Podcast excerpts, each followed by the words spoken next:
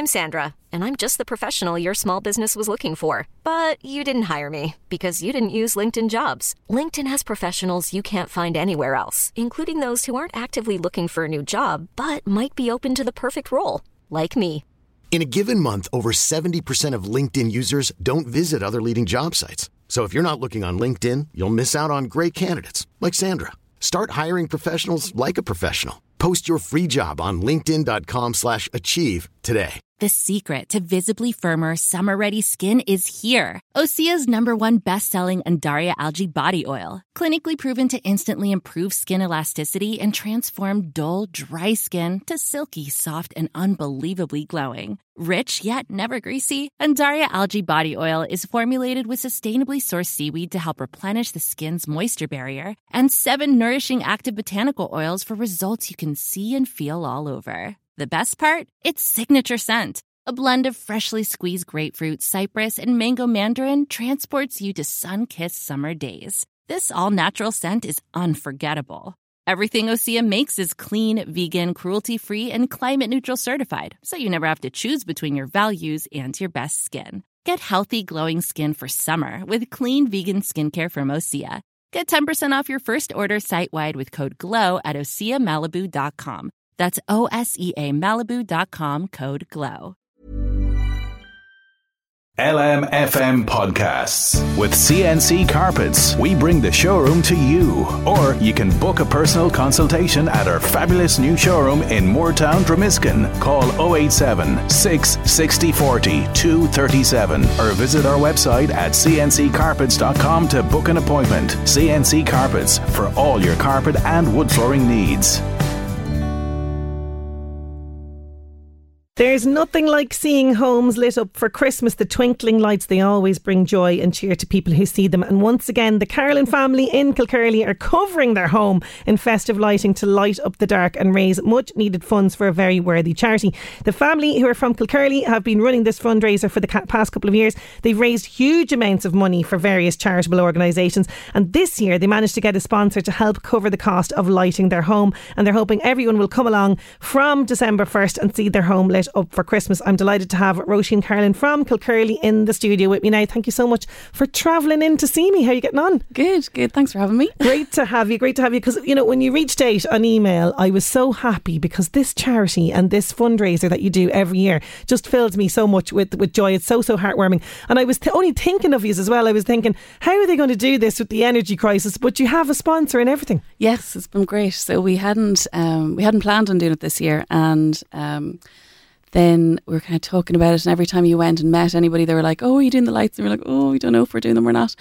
And then we got the opportunity then to get a sponsor on board. It kind of all kicked off about four weeks ago, which is usually quite late for us because normally kind of by mm. September we're really kind of working on it. We're pulling out all the bits, figuring out what needs to fix, where we're putting everything, all that kind of thing.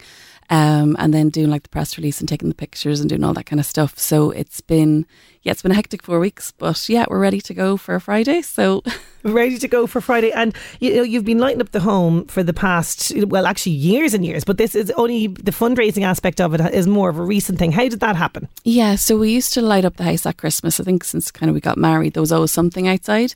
And then in 2019, um, we lit it up, and this was every year we kind of go a little bit bigger, bigger and better. Um, so in 2019, my sister was like, "You really should be raising money," and she was kind of slagging us and going, "You know, you should be doing something worthwhile with this." You know, people would come out, and you know yourself. I rolled my eyes and went, "Where would I even start? What would you do? All that kind of thing." So obviously, then a few months later, COVID obviously hit, and then my sister collapsed on the 27th of April, and she passed away. Um, so I just thought, if we're going to do the lights this year, I have to do them in her memory, and we have to raise money. Absolutely. So we took we took on board what she had said, and we raised over four thousand euro for the um, for the Dundalk Simon community. We chose that charity just because I suppose during COVID you kind of realised how much you needed your own home and to be able to close your own door to keep you safe. And I just thought that's kind of where I'd like to put the money. So yeah, we were overwhelmed that we raised that much money. Kind of in my head at the start, I was like, gosh, if we got 500 euros, that'd be great. And to raise that much was huge. Um, then the following um, the following January, I give birth to twins at 28 weeks. So um, baby Robert had a fatal fetal abnormality, so he passed away after an hour. And baby Ethan spent nine weeks in hospital, so between the Rotunda and the NICU in the Lourdes. So we knew kind of then in January 2021 that we would be raising money for the hospitals then last year. Um, so we raised over 8,000 euro, which You was just, it. yeah, Yeah. Blew, blew us away. Like it really, like we couldn't get over it. And I suppose when you're dealing with grief, like it really just, it just gave us joy. It was a distraction. Obviously, Christmas is a very hard time. I mean, every day is hard when you, when you really miss someone and you wonder what, you know, what they would have been doing or what you would have been doing with them at this time. But um, at Christmas, you know, it was just we were providing joy for other people and giving them something to do and to include as part of their Christmas plans and stuff. So, Isn't that just amazing to, to for to be thinking of other people in the midst of this? And as you say, going through such hardship, such loss yourselves, but to to light up the darkness, literally, you know, in in, in other people's lives. And you know, so many people are going, particularly now, you know, in in you know aftermath of COVID, crisis of living, that sort of thing that we're we're we're seeing a lot of it. There's so much darkness with, with people, and it's sm- like I mean it's such a small thing to have lights on your house, like, such, but it's doing so much, isn't it, for others? Yeah, it is. And like we live on um, just a small country road, so we have to suppose, be grateful for our neighbours because the road is busier in December. um, but yeah, it's great. Like, and it's funny. Like you're in the house and you know, you're folding clothes, doing the ironing, getting the boys ready for bed, all that kind of stuff. And you walk into the hall and you look out the front door and like there's cars outside and there's kids standing on the fence taking photos and all that kind of stuff. And you're like, oh, I forgot that we're doing this. Yeah, absolutely brilliant. And we were talking about uh, little Ethan, who is two, and he is very much getting all excited now, isn't he, for Christmas? Yes, he's very excited, and he's we've got a five year old as well, RJ. So between the two of them, they're just mad for the lights to go on. Um, yeah, they just like we did a test last week, and he lost his mind when he had to go back inside. so I was running to, I was shouting to my husband, "Shut them off! Put them off!" And and he wouldn't go in. I'd say I'd say so in the in the cold weather, and it must be a mammoth task. Like, whose job is it now to put all those lights up? Because I don't think I'd like that job. So it's my husband Robert. Yeah, so he um, he does it. Uh, he's kind of the he's the muscles behind the operation. Fair play to Yeah. Robert. Uh, and no doubt, you know, uh, the worst case scenario, because I mean, I know myself, even just with cr- normal Christmas tree lights, when you notice that A, they're tangled and you haven't put them away diligently last year, and B, there's one light that's missing, I'd say he'd be going mad, but he has it well tested in advance before he puts it Yes, so like that's what like the first kind of two weeks nearly is taken out for the night, laying it out, testing it. Doesn't need to be fixed. Will they do? Where can we put them? Because we didn't actually when we took them down last year. We weren't planning on doing the lights really this year, so we didn't really label anything. We weren't really that organised last year, so it's a bit more involved this year. But no, it's it looks really really well. Yeah, and I'm excited for people to see it. Fantastic, and you guys add to this all the time. And I do, I did notice that you have a six foot Santa that has his own reputation. I think. Yes, so he's at the gate. Yeah, he's at the gate. He has his own little hut, um, and in the hut there's little presents. There's like a fireplace backdrop, and yeah, kids stand in front of it and get their picture taken with Santa. And he was an addition last year because I know that a lot of children didn't get to go to meet Santa last year, so at least they're getting a picture with him. But he's lovely.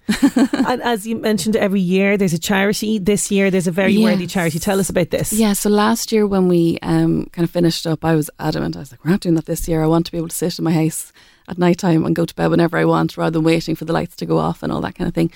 So um, in August, um, our friend Isabel passed away um, after a very tough fight with cancer. And in September, my Robert, my husband, was like, "I think, uh, I think we need to raise money for Isabel in Isabel Isabel's memory." So we chatted with Paul, her husband, and said, "Look, you know, who, where would we even, what would be the charity that he'd want to nominate?" So he nominated St James's Hospital because that's where she'd spent the last five and a half years getting her treatment and most of her treatment and um, trying to get better. But unfortunately, she lost her battle.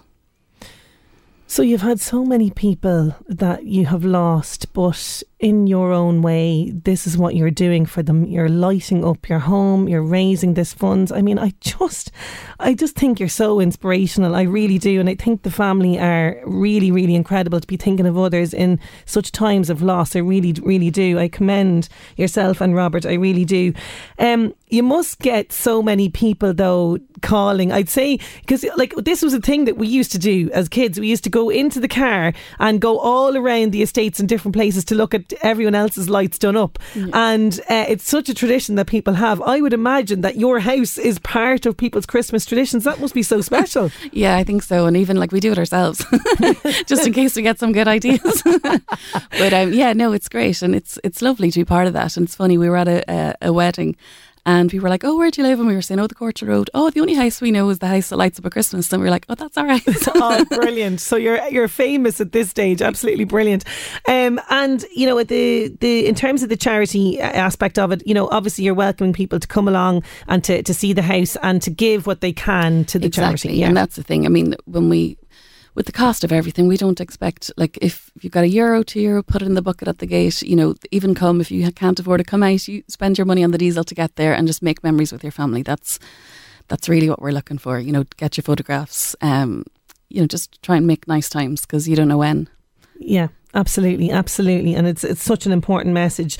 And uh, just to remind people as well, as well as you know the the donations at the house, you can also have justgiving.com forward slash lighting up the darkness 2022. Any little bit of a donation there, the price of a cup of coffee, anything at all, would go such a long way. I think what you and the family are doing is just so so incredible. I love when you message me every year to tell me that this is coming on, uh, and thank you so so much for for joining us today in studio studio. Thank you for having us. Thanks a million. Roisin Carlin there, as I mentioned, justgiving.com forward slash lighting up the darkness 2022. LMFM podcasts. With CNC Carpets, we bring the showroom to you. Or book a new showroom appointment on 087 660 4237.